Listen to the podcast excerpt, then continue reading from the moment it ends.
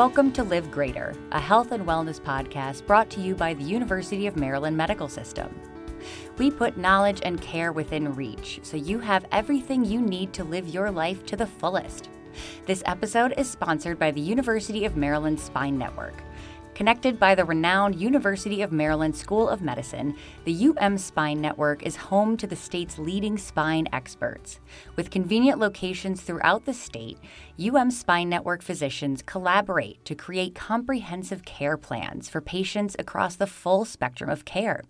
When you work with a UM Spine Network physician, you can expect to receive the high quality, evidence based care that you deserve. Today, we are talking about some of the major causes of spinal damage in sports with Dr. Justin Tortolani, an orthopedic and spine surgeon at the University of Maryland Medical System. So, as we begin here, Doctor, what sport has the most spinal injuries? Football for males and gymnastics for females. And what are some causes of spinal damage in sports in general? Yeah, so usually they fall into two broad categories it's either going to be a bone injury to the bony elements of the vertebra, or it's going to be an injury to a disc. Of those two broad categories, the most common injury to the bone is a stress fracture, and the most common injury to the disc is a disc herniation. So, how can an athlete identify if they have a sports related back pain? Usually they can identify a specific thing that happened, you know, a mechanism of injury, we call that, where let's say it's a baseball player and they swing and then immediately have a low back pain or a radiating leg pain, or same thing in the neck, you know. You know, you could picture a volleyball player rearing up to do a hard spike and, you know, their head is extended and, and you immediately have neck pain or, or nerve pain down an arm so usually we pick it up because there's a specific activity or moment where the athlete felt pain. So you feel this pain, but when should you reach out to a doctor for help? So if the pain is confined to like the neck or the back and it goes away in 3 to 4 days, we usually think that's just a muscle strain, muscle injury and they're very common and usually don't require medical expertise if the pain lasts more than three to four days or the pain is radiating into an arm or a leg, or if there's associated neurologic symptoms like numbness, tingling, weakness, then those would be times to report it to a doctor. When we're looking at the back, what areas of the spine are most commonly injured when it comes to sports injuries? Usually it's going to be the lower lumbar area or the cervical area, the neck region.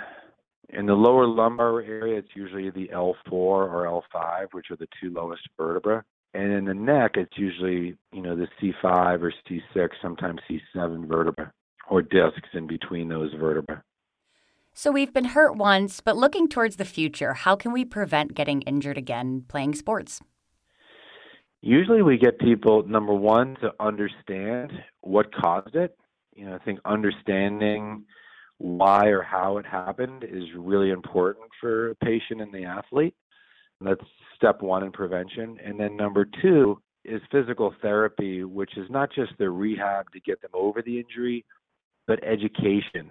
So some of it is using good techniques with their sports, whether it's appropriate running technique or swinging technique in any swinging sport, or using er- ergonomics when they're not playing, you know, sitting in appropriate posture, using lumbar support if you're sitting in a desk for a long period.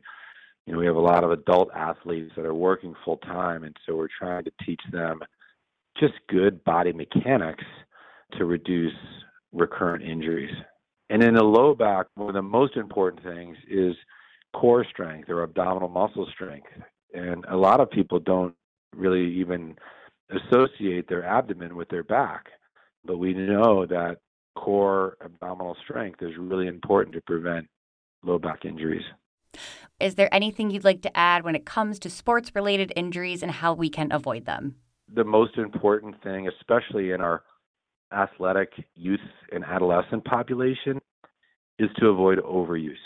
And these mm-hmm. days, with a greater and greater emphasis on sports specialization early in life, we tend to see overuse injuries because people tend to be playing the same sport year round rather than different sports, which is how it was historically up until maybe the last 10, 15 years or so.